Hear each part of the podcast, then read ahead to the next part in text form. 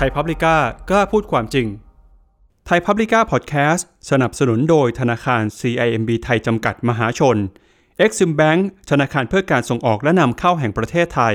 และ OR บริษัทปตทน้ำมันและการค้าปลีกจำกัดมหาชน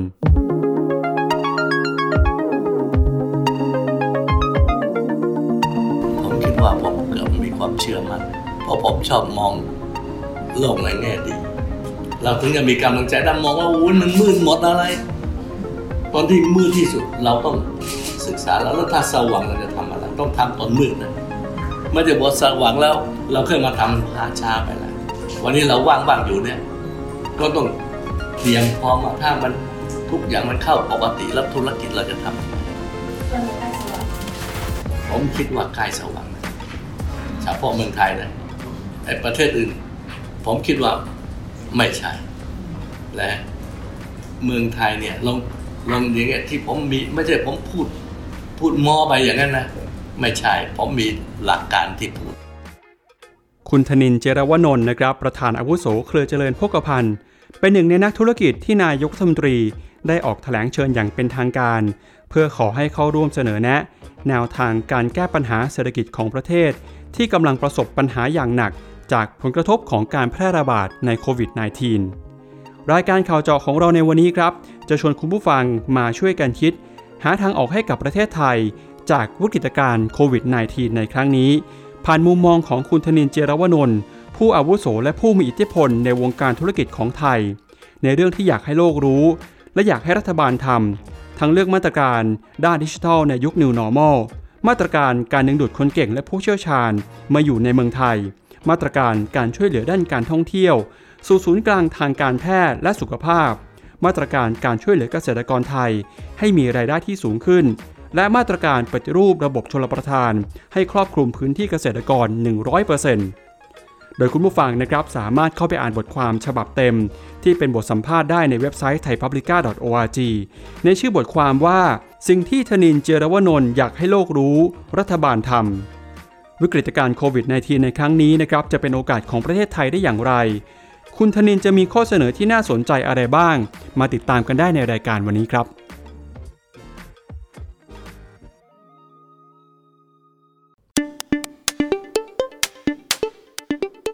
สวัสดีครับ นี่คือรายการข่าวเจาะพอดแคสต์ข่าวเชิงสืบสวนสอบสวน โดยสำนักข่าวออนไลน์ไทยพับลิก้ากับผมจุรติขันติพโลครับ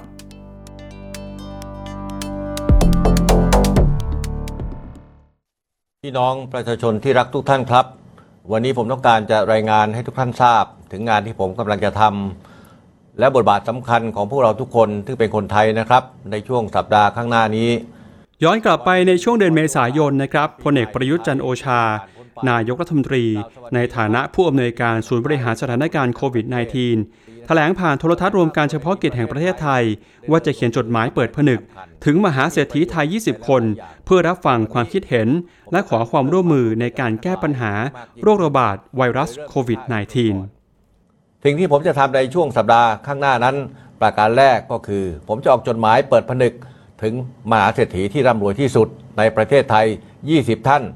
ขอให้ท่านเหล่านั้น ได้บอกผมว่าในฐานะที่ท่านเป็นผู้อาวุโสของสังคม ท่านจะร่วมมือกันกับเราได้อย่างไร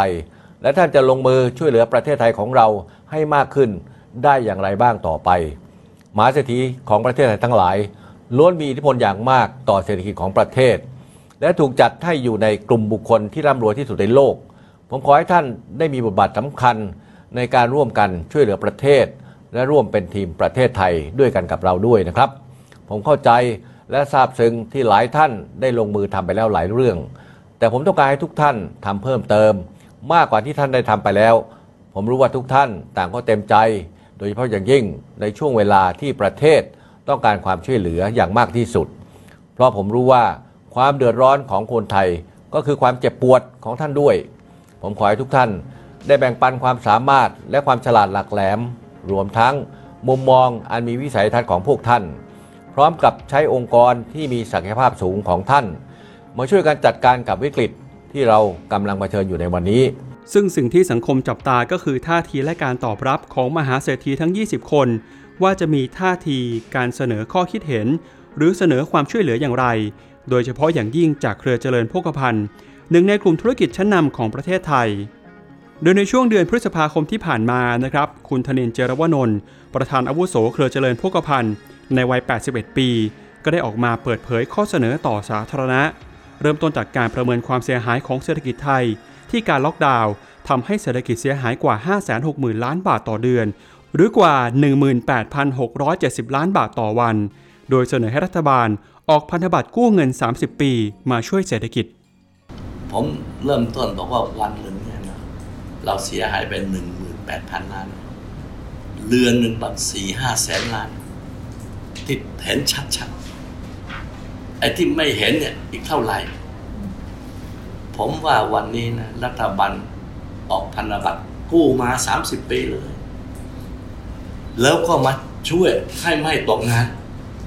เพราะไม่มีความผิดในคนที่บริษัทที่ไม่ดี แล้วมันจะต้องเลิกเลิกก็ต้องให้เปิดให้เขาเลิกไป แต่เราไปช่วยบริษัทที่เขาที่เขาดีๆอยู่แล้วมาเจอปัญหาอย่างเงี้ย ช่วยเขาเลยครับ อย่างน้อยช่วยเขาเจ็ดสิบนะช่วยเขาเจ็ดสิบให้เขาช่วยพนักงานไม่ให้ตกงานเข้าใจไหมสิบของแค่โชว์นะคะไม่ใช่ของเงินเดือนครับอ๋อจะเป็นใครใครความผิดแล้วไม่มีใครผิดไอ้โลกตัวเนี้ยผิดอะผิดมาแล้วว่ามันทำให้เราต้องปิดนู่นปิดนี่อะ เพื่อชาติอะแล้วเพื่อชาติผมล้มละลาย ผมตกงานอะอ่ารัฐบาลวันนี้เป็นโอกาสของรัฐบาลที่จะรับใช้ประชาชน ถ้าผมเป็นรัฐบาลนะผมทุ่มเงินไปเลยสร้างงาน กู้เงินจะสามสิบปีออกพันธบัตรไปกู้เงินจากทั่วโลกไม่ใช่มากู้เงินจากประชาชนเมืองไทย เครดิตเราดีอย่างนี้ไปเอาดอกเบี้ยถูกถูกปาจากทั่วโลก โอ้โหถ้าใครมาแนะนำบอกว่าออกพันธบัตรเอาเงินของคนไทยนี่มันไม่ได้เพิ่ม เพิ่มเติมอะมันก็อยู่ในในในในบ่อเดียวกันนะทำไมไม่เอาบ่อข้างนอกมาเติมให้น้ำเราเต็มอะเครดิตก็ยังดีอยู่ แล้วเราไปซื้อพันธบัตรของอเมริกา 0.20ทำไมเราไม่ออกพันธบัตรไปเอาเงินจากทั่วโลกมาถูกๆ แล้วก็กู้ให้ถูกๆ 30 ปีไปเลย คุณคุณอย่าเพิ่งล้มละลายนะกู้ให้คุณไปตบแต่งสมบัติลงแรงลงแรงพนักงานรัฐบาลจ่ายให้ก่อน แล้วรัฐบาลมีหนี้ไว้จะ30ปีเป็นไรไปแล่ะครับนะแล้วหนี่ดอกเบี้ยถูกด้วย เป็นไรไป ถ้ารักษาให้มีกำลังซื้อทุกอย่างปกติ รัฐบาลก็ยังมีภาษีอีกนะ อย่าปล่อยให้โรงงานมันปิดเครื่องจักรไปแล้วไล่คนออกไปแล้วนะเครื่องจักรก็ขึ้นสนิมกว่าจะมาฟื้นฟูใหม่ ผมถึงกับบอกว่าสร้างบ้านนี่เป็นปีนะทำลายนี่พับเดียวนั้นนะลูกระเบิดตูมันตึกมันพังมันทั้งตึกเลย ผมว่ากู้มาจะสามล้านล้านก็ได้นะคนอื่นมันเกินอะ เรายัง คือมาตรฐานมันหกสิบต่อ GDP เราเพียงสี่สิบสองอะถ้าเรากู้ถึงร้อยอะเอาเป็นไง ต่อ GDP คนอื่นมันร้อยมานานแล้วอะแต่เราไม่ใช่มาเที่ยวมาเที่ยวมาผานเงินไม่ รัฐบาลรักษากำลังซื้อนะกำลังจับใจทุกธุรกิจก็ยังพออยู่ได้ได้ ผิดแล้วมีคนขายในเมืองไทย แล้ววันนี้ ต้องช่วยบุกเบิกรีบไปดูซิว่าประเทศไหน สินค้าของเรามันขายไปประเทศไหน เหมือนทำเหมือนแบบเหมือนกับท่องเที่ยวเราไปก่อนได้ไหมเรารัฐบาลจะช่วยเหลือยังไง นะ ทูตเอ่ยทูตพาณิชย์เอ่ยต้อง ต้องออกกำลังกายแล้วล่ะ ในในวิกฤตอย่างนี้ ท่ามกลางวิกฤตนะครับ คุณธนินก็ยังมองว่าประเทศไทย มีโอกาส หากทำได้ก่อนก็จะยิ่งฟื้นเศรษฐกิจได้เร็ว มองว่าการฟื้นภาคการท่องเที่ยวน่าจะทำได้เร็วที่สุด โดยขยายไอเดียนะครับไปยังภาคธุรกิจท่องเที่ยว ว่าประเทศไทยจะมีระบบสาธารณสุขที่ดีมาก ที่สามารถควบคุมป้องกันการแพร่ระบาด และการรักษาคนไข้โควิด -19 ได้เป็นอย่างดี ทั้งๆทที่ประเทศไทยอยู่ในภาวะเสี่ยง ที่น่าจะติดโรคมาก เนื่องจากมีนักท่องเที่ยวกว่า 40 ล้านคน และจำนวนนี้เป็นนักท่องเที่ยวจีนเป็นส่วนใหญ่ แต่ประเทศไทยก็กลับมีคนติดเชื้อน้อยนะครับ แล้วก็เสียชีวิตน้อยมาก สามารถรับมือได้เป็นอย่างดี นั่นหมายถึงคุณภาพของบุคลากรทางการแพทย์ของไทยที่เก่ง คุณธนินยังบอกด้วยนะครับว่าตนเองมีความเชื่อลึกๆ ว่าหลังวิกฤต เมื่อมีวัคซีนการท่องเที่ยวจะกลับมาบูมอีกครั้ง โดยวิถีใหม่ทำงานที่บ้าน หรือว่าทำงานที่ไหนก็ได้ การเปลี่ยนแปลงนี้จะทำให้การท่องเที่ยวกลับมาบูมอย่างแน่นอนครับ ความจริงเนี่ยประเทศไทยเนี่ย ต้องเป็นโรคโควิด -19 นี่มากที่สุด มากกว่าอเซียนสิบประเทศอีกทำไมรู้ไหม คนมาเที่ยวประเทศไทยตั้ง 40 ล้านคน แล้วจีนมากที่สุดอะแล้วระหว่างจีนเรามีปัญหาอยู่เรายังไม่ปิดประเทศคนจีนยังมาเที่ยวอีกนะครับ แต่เราติดน้อยที่สุด แล้วเราตายน้อยที่สุด แสดงอะไรรู้ไหมแสดงว่าหมอเมืองไทยเก่ง วันนี้บริษัททัวร์ว่างอยู่ใช่ไหม บริษัททัวร์นี่มีเกรด A เกรด B เกรด C นะมีมีหลายเกรดนะ เราก็ไปลิงก์เนี่ยอย่างผมถ้าผมมีโรงแรมห้าดาวเนี่ยผมจะไปลิงก์กับทัวร์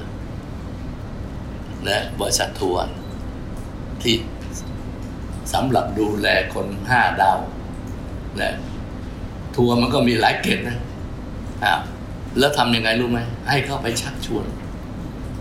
สมมติผมจะชักชวนเศรษฐีอเมริกา ผมบอกเขาหนีตายนะไม่ใช่หนีภัยนะ เพราะถ้าถ้าเขาอายุมากแล้วถ้าเป็นเนี่ยไม่ใช่เขารักษา มันไม่มีเตียง ไม่มียา ไม่มีหมอพอเพราะมันเป็นกันหนักๆอย่างนี้แล้วคนร่ำรวยเขาก็ไม่ต้องเคยออกมาทำงานตัว จริง ๆ คนเหล่านี้มันจะออกกัดติดก็น้อยเข้าใจไหมเขาไม่ต้องไปที่แออัดไม่ขับรถไปเองมีไม่ได้รถสาธารณะแท็กซี่ก็ไม่ได้นั่งรถใต้ดินไฟฟ้าก็ไม่ได้นั่งเขาก็ไม่ได้ติด ถ้าเราเอาพวกเชื่อมกับบริษัททัวร์ห้าดาว ให้ไปให้เข้าไปทำงาน ทำยังไงรู้ไหมติดต่อโรงแรมห้าดาว ติดต่อโรงพยาบาล แล้วก็ไปเจาะเลือดที่บ้านสี่ชั่วโมง รู้แล้วว่า คนเนี้ยไอ้ตรงนี้ยังไม่ไม่เคยชัวร์เท่าไหร่นะไอ้ที่ติดไอที่เอาเลือดไปเจาะเจาะเลือดไปวิเคราะห์เนี่ย ชัวร์กว่าว่าในเลือดเนี่ยมีเชื้อตัวนี้ไหมถ้าไม่มีอะมาเลยนัดพร้อมกันมา มาโรงแรมห้าดาวที่อเมริกา อยู่ด้วยกันเลยแต่นี้ ทั้งหมอก็ติดต่อกันโรงโรงพยาบาลห้าดาวเหมือนกัน มีหมอมีอุปกรณ์พร้อมถ้าคุณมาเป็นรักษาทัน ดีกว่าคุณอยู่บ้านแน่นอนนะ แล้วทั้งกัปตันนะทั้งแอร์โฮสเตสทั้งเรือบินทั้งลำนี้ รับมาเลยมาถึงเมืองไทย ไปลงที่ไหนก็ได้ที่ว่าเตรียมพร้อมโรงแรมห้าดาวเหมือนกัน จะดีลกับโรงพยาบาลกรุงเทพหรือ หรือโรงพยาบาลรัฐหรืออะไรดีลโรงพยาบาลที่มีชื่อเสียง บอกว่า คุณมาผมพร้อม พวกคุณเนี่ยชัวร์ล้วไม่ติดกัน มาอยู่ด้วยกันอยู่อเมริกาอยู่ด้วยกันแล้วมาเมืองไทยก็อยู่ด้วยกันนะสิบห้าวันอีกผู้บริหารของโรงแรมก็ต้องไป เจาะเลือดเหมือนกัน ว่าทุกคนชวร์แล้วห้ามออกจากโรงแรมห้ามกลับบ้านพักที่โรงแรมนะกุ๊กเกิกอะไรทุกอย่าง ถ้าเราทำให้เขามีความเชื่อมั่นว่า แล้วเมืองไทยเนี่ยเขามีความเชื่อมั่นว่าหมอโรงพยาบาลเมืองไทยคนไทยเราเก่งอยู่แล้วแอบไปบำรุงราชโรงพยาบาลกรุงเทพเศรษฐีมากันเยอะแยะ นั้นเราก็ไปเอาพวกนี้อาจจะมาล้านคนนะเท่ากับสี่ห้าล้านคนนะหลังจากนี้แล้วการท่องเที่ยวจะบูมจะยิ่งใหญ่ล้างวิกฤตแล้วนะพอทุกอย่างมีวัคซีนอะไรแล้วนะทำไมรู้ไหมเที่ยวนี้ทำงานที่บ้านได้นะ ต่อไปทำงานที่ภูเก็ตก็ได้ ไปทำงานที่อเมริกาก็ได้ส่งออนไลน์มา แล้วถ้าจะทะเลาะกันก็ คุยหันหน้ากันเลย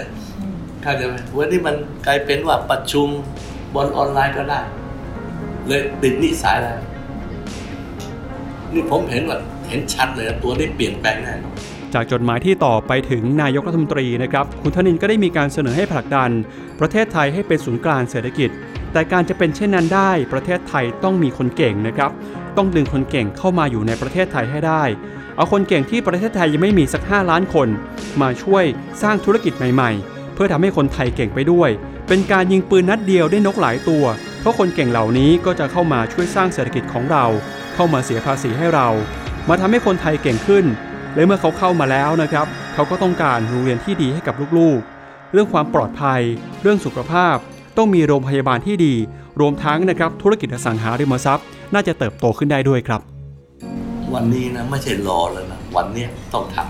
ำอย่างเรื่องที่หนึ่งการท่องเที่ยว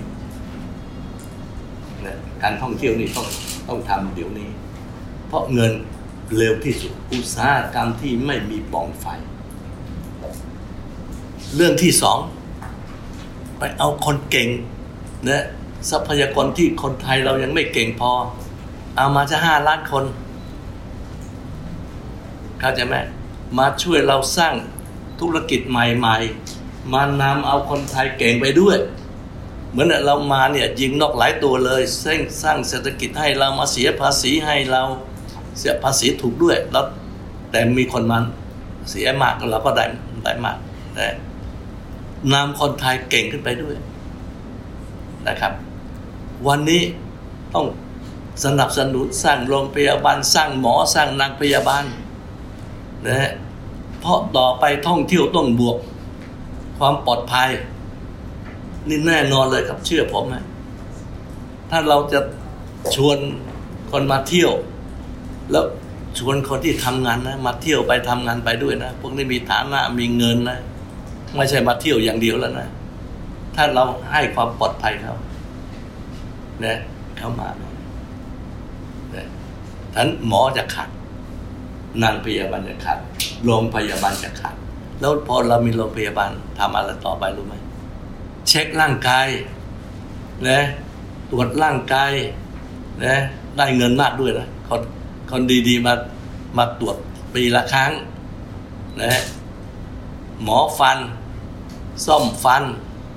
นะจะมาเสริมสวยนะจะมาผ่าตัดที่นี่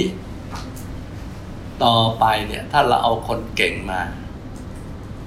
เมืองไทยเมืองไทยจะเป็นศูนย์เศรษฐกิจของโลก ผมจะบอกให้รู้ไม่ใช่ของแอเซียนนะ ถ้ามีคนเก่งมา นักธุรกิจ ก็มาด้วยแน่นอน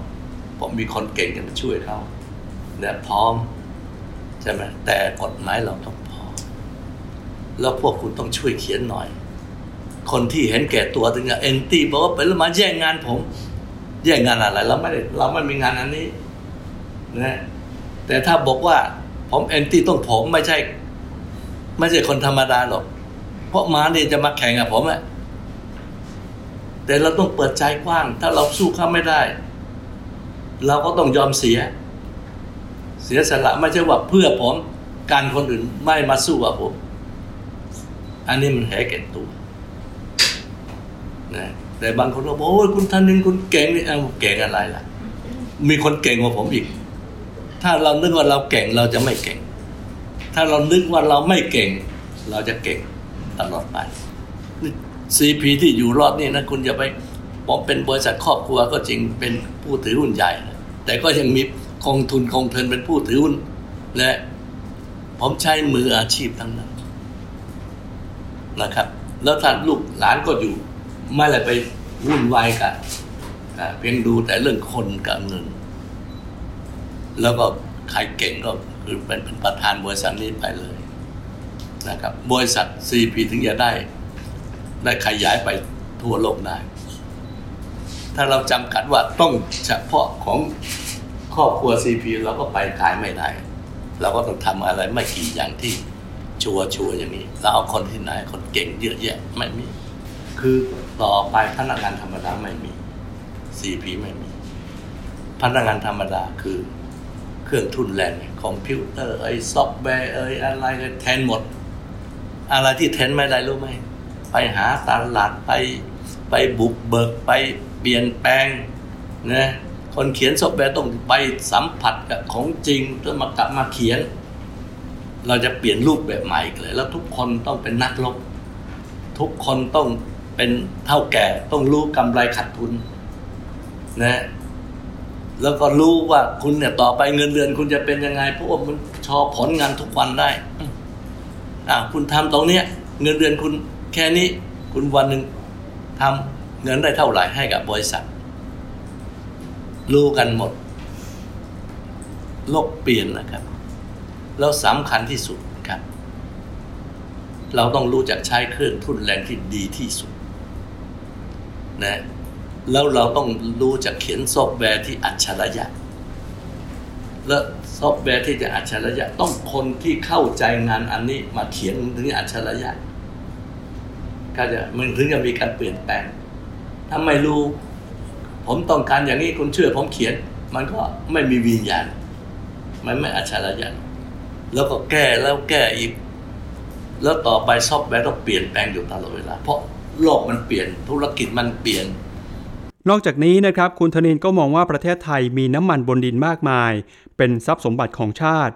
น้ำมันบนดินที่งอกเงยและเก็บได้ทุกวันนะครับ ส่วนน้ำมันใต้ดินกว่าจะขุดได้ ก็ต้องอาศัยเวลาเป็นปี เป็นหมื่นปีครับ แต่น้ำมันบนดินเราเก็บแล้วปลูกใหม่ได้ตลอดทั้งปี ซึ่งน้ำมันบนดินนี้นะครับก็คืออาหารเลี้ยงมนุษย์ เป็นเรื่องปากท้องไม่กินไม่ได้ เป็นเรื่องที่คุณธนินก็มองว่า จะต้องมีการปรับเปลี่ยน ช่วยให้เกษตรกรมีรายได้ที่มากขึ้นทำอย่างไรให้สินค้าเกษตรมีราคาถูกต้อง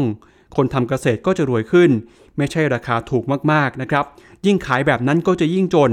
ทำไมประเทศอื่นเขาถึงมีเกษตรกรที่ร่ำรวย เราก็ต้องไปเรียนรู้ครับ แต่ทำไมเรามีเรามีน้ำมันบนดินอาหารเป็นเลี้ยงมนุษย์อะอันนั้นมันน้ำมันมันเลี้ยงเครื่องจักรเรานี่แหละ น้ำมันไม่ใช้ก็ยังได้นะ เหมือนโบราณเลยแหละแต่ปากท้องไม่กินไม่ได้ไม่เชื่อพวกคุณลองสามวันไม่กินข้าวเริ่มปัญหาแล้วล่ะทำไมไม่ไม่ช่วยให้เกษตรกรมีรายได้มากขึ้น พวกคุณก็จะถาม คุณธนินคุณทำเกษตร ราคาแพงคุณได้ประโยชน์ผมเสียผลผลหาย ผมเสียประโยชน์นะไม่ใช่ผมได้นะ ผมซื้อ ข้าวขายทั่วโลก ถ้าผมซื้อแพงขายไม่ได้นะ ขายยาก ไม่รู้ฟังเข้าใจไหม ผมทำอาหารสัตว์ ผมไปซื้อข้าวโพดตัวหรือสินค้าเกษตรผมต้นต้นทุนสูงนะ แต่คนไม่เคยเชื่อหรอกนึกว่านายธานินพูดประโยชน์ของผม ผมไม่ใช่ ถ้าผมคิดเดี๋ยวเห็นแก่ตัวนะซีพีไม่ใหญ่อย่างนี้ซีพีไม่ได้ทุกทุกประเทศที่เราไปลงทุนต้อนรับ นี่ยเราเพราะส่วนรวมดีขึ้นผมดีด้วย ไม่รู้ฟังเข้าใจไหมถ้าส่วนรวมพังนะผมพังหนักกว่าคนอื่นนะอย่าไปเข้าใจผิด แต่เรื่องนี้เราต้องถือว่าช่วยให้ส่วนรวมอยู่รอด สุดท้ายก็ช่วยผมเองด้วย ไม่ได้ทางตรงก็แต่ทางอ้อมแต่ทุกคนได้ประโยชน์หมด ถ้าผมเสนอให้ซื้อสินค้าเกษตรถูกๆสิผมได้ประโยชน์ ผมซื้อถูกไปขายแพง ขายง่ายด้วย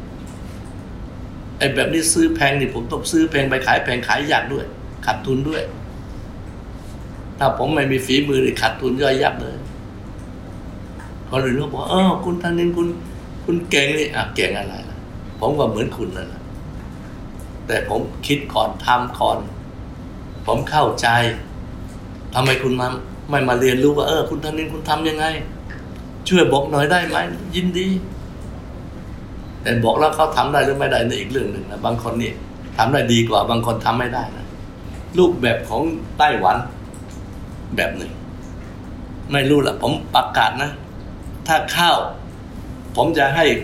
ตลาดเนี่ย ราคาห้าสิบาทสมมตินี้ขึ้นไปผมไม่เกี่ยว รัฐบาลไม่แทรกแซงแต่ถ้าคุณต่ำกว่าห้าสิบบาท ที่ต่ำลงมาผมซื้อหมดนะ ไม่ให้มันต่ำกว่านี้ ซื้อแล้วเป็นยังไงสองปีก็เอามาขายให้อาหารสัตว์ แล้วพอรู้แล้วว่าตรงนี้มันเกินทุกปีแล้วนะไหมทำยังไงรู้ไหมเขาศึกษาไว้ก่อนแล้ว ว่าถ้าข้าวเกิน อันที่ผมจะเลิกปลูกข้าวพวกวันนี้มันใต้วันที่ปลูกข้าวมันดีหมดแล้วล่ะแต่ยังมีดีอะไรรู้ไหมถ้าตรงเนี้ยปลูกเป็นผลไม้ดีกว่าปลูกข้าว พันธุ์อะไรผลไม้อะไรเขารู้แล้วว่าแต่ละปีคนไต้หวันจะกินข้าวน้อยลง เพราะเพราะกินอย่างอื่นมากขึ้น ยิ่งรวยก็กินข้าวยิ่งน้อย ยิ่งจนก็กินข้าวยิ่งมากนี่นี่เป็นปกติของของมนุษย์นะฮะอย่างผมวันนี้กินข้าวเหลือคำเป็นวิธีเพราะกับเพราะเรากินข้าวมาตั้งแต่เด็ก ก็กินเป็นวิธีเท่านั้นนะเขากดกินเป็นชาม ใช่ไหม ไต้หวันเขารู้ปีหนึ่งจะต้องลดปลูกข้าวไปเท่าไหร่เพราะเขาไม่ export ข้าวกับข้าวข้าวเขาแพง แล้วเขารู้แล้วว่าพื้นที่ไหน ถ้าเลิกปลูกข้าว ให้เขาเลิกปลูกปลูกอะไรปลูกผลไม้พันธุ์ผลไม้เขาเตรียมพร้อมหมด ทีนี้ปลูกผลไม้ที่กำไรดีที่สุดกว่าข้าวรัฐบาลนอกจากไม่เสียเงินนะยังได้เงินอีกนะเพราะผลไม้ได้เงิน ราคาสูงขึ้น เกษตรกรรวยขึ้น การจับจ่ายในสังคมมากขึ้น สร้างสนับสนุนธุรกิจจิ๋วเล็กกลาง รวมทั้งใหญ่ไปหมดเพราะมันกำลังซื้อเนี่ยมีมีเงินนะไม่จะไปปลูกของที่ขาดทุนสำหรับข้อเสนอของคุณธนินนะครับต่อการฟื้นฟูประเทศตามจดหมายที่ต่อไปถึงนายกรัฐมนตรี ก็มีเรื่องของน้ำมันบนดิน ภายใต้โครงการเกษตรผสมผสาน 4.0 โดยจะทำโครงการต้นแบบแนวคิด 3 ประโยชน์ 4 ประสาน ที่ CP ได้ทำจริงมีประสบการณ์มาแล้ว ทั้งนี้นะครับก็ได้ระบุในจดหมาย ว่าจะเลือก 2-3 จังหวัดของไทยนำร่องทำเป็นต้นแบบ เพื่อยกระดับเกษตรกรให้มีรายได้สูงขึ้นอย่างยั่งยืนทำอย่างนี้เอานาข้าวเพราะเราต้องลดพื้นที่ข้าวให้ลดพื้นที่ข้าวมาปลูกข้าวโพดกับตัวเรือน และแล้วก็มาสร้างเล้าหมูให้พอดีกับทั้งหมดผิดแล้วทำเป็นอาหารสัตว์เลี้ยงหมูสามแสนตัว แล้วก็มีโรงฆ่าหมู วันละพันตัวโรงชำแหละและโรงแปรสภาพ พวกนี้เป็นของเกษตรกรหมดเลย เราเช่าของเกษตรกรมาบริหารขาดทุนเป็นของ CP เกษตรกรกำไรแน่นอนนั้นเขาก็จะมีเป็นผู้ถือหุ้น แล้วเขาก็มีเวลาเหลือก็ไปปลูกผลไม้สมบัติไปปลูกทุเรียนแค่สิบต้น ต้นหนึ่งปีได้รายได้ห้าหมื่นอย่างน้อยสามหมื่นนะหรือไปปลูกผักปลอดภัยนะแล้วเราก็ไปรวบรวม แพ็คที่นั่นเลย ขึ้นเชลมาถึงไม่ต้องไปทำอะไรอีกแล้วสำคัญก็คือปลอดภัย แล้วก็ขายให้กับโรงงาน CP ขายให้กับโรงงาน CP แรงขายให้กับ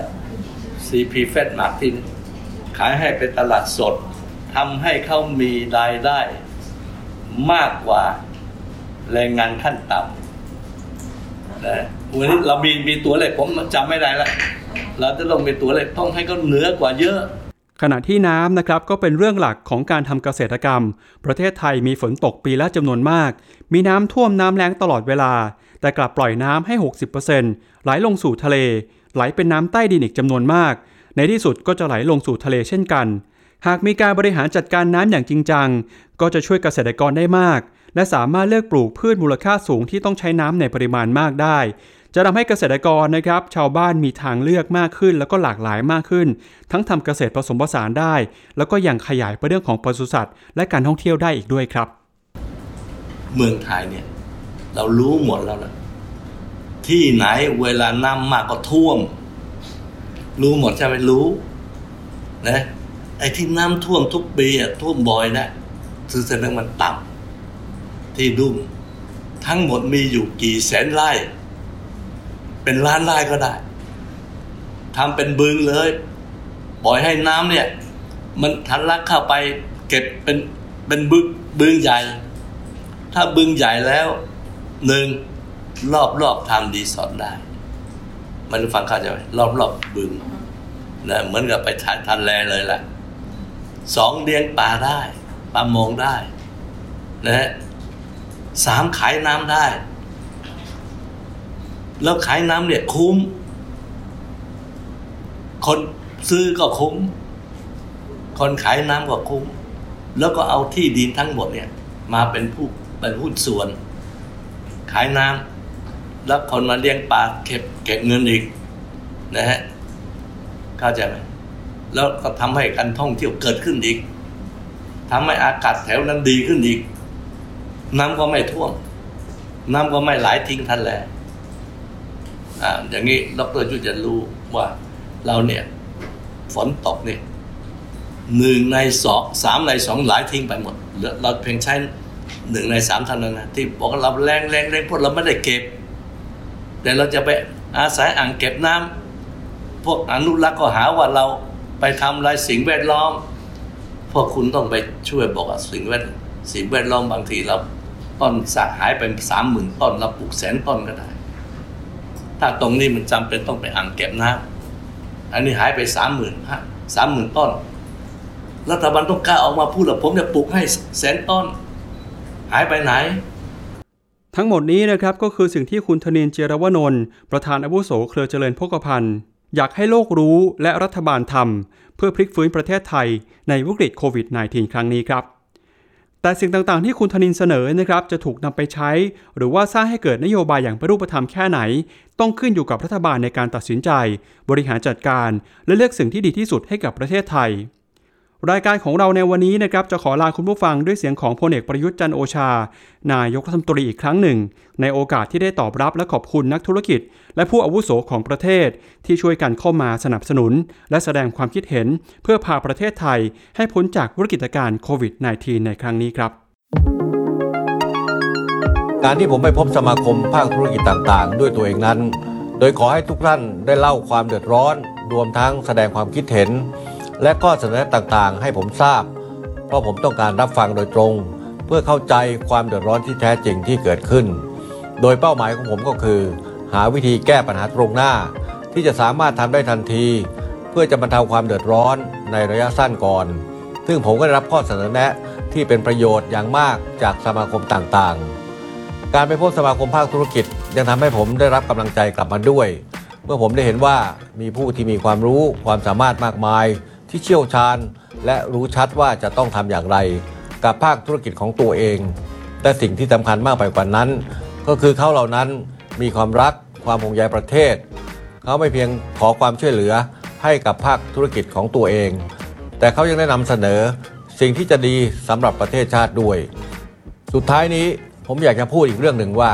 การเดินทางไปพบปะสมาคมภาคธุรกิจต่างๆทำให้ผมได้พบกับบุคคล ที่น่าประทับใจหลายท่าน ซึ่งผมขอขอบคุณทุกท่านเป็นอย่างมาก ที่เป็นส่วนสำคัญของทีมประเทศไทยของเรา สิ่งที่ผมอยากจะขอบคุณเป็นพิเศษ ก็คือการที่ท่านทั้งหลาย ไม่เพียงมีความห่วงใยในภาคธุรกิจของตัวเอง แต่ทุกท่านยังมีความห่วงใยต่อประเทศชาติด้วย นี่คือหัวใจที่ยิ่งใหญ่ของคนไทย และความเป็นอันหนึ่งอันเดียวกัน ที่จะช่วยขับเคลื่อนประเทศไทยของเรา ให้ก้าวไปข้างหน้าได้อย่างเข้มแข็งต่อไป ขอบคุณครับ คุณผู้ฟังสามารถเข้าไปอ่านบทสัมภาษณ์ฉบับเต็มของคุณธนินเจรวนนท์ประธานอาวุโสเครือเจริญพกพันธ์ได้ที่เว็บไซต์ thaipublica.org ในชื่อบทความว่า สิ่งที่ธนินเจรวนนท์อยากให้โลกรู้รัฐบาลทำและเพื่อไม่ให้พลาดการติดต่อนะครับ อย่าลืมไปกดติดตามช่องทางการออกอากาศของเราที่เว็บไซต์ Thai Publica Facebook YouTube Apple Podcast Spotify และ SoundCloud นี่คือทั้งหมดของรายการข่าวเจาะพอดแคสต์โดยสำนักข่าวออนไลน์ไทยพับลิก้า ขอขอบคุณ ธนาคาร CIMB ไทยจำกัดมหาชน ผู้สนับสนุนในรายการ วันนี้ผมจุรติขันติพโล สวัสดีครับ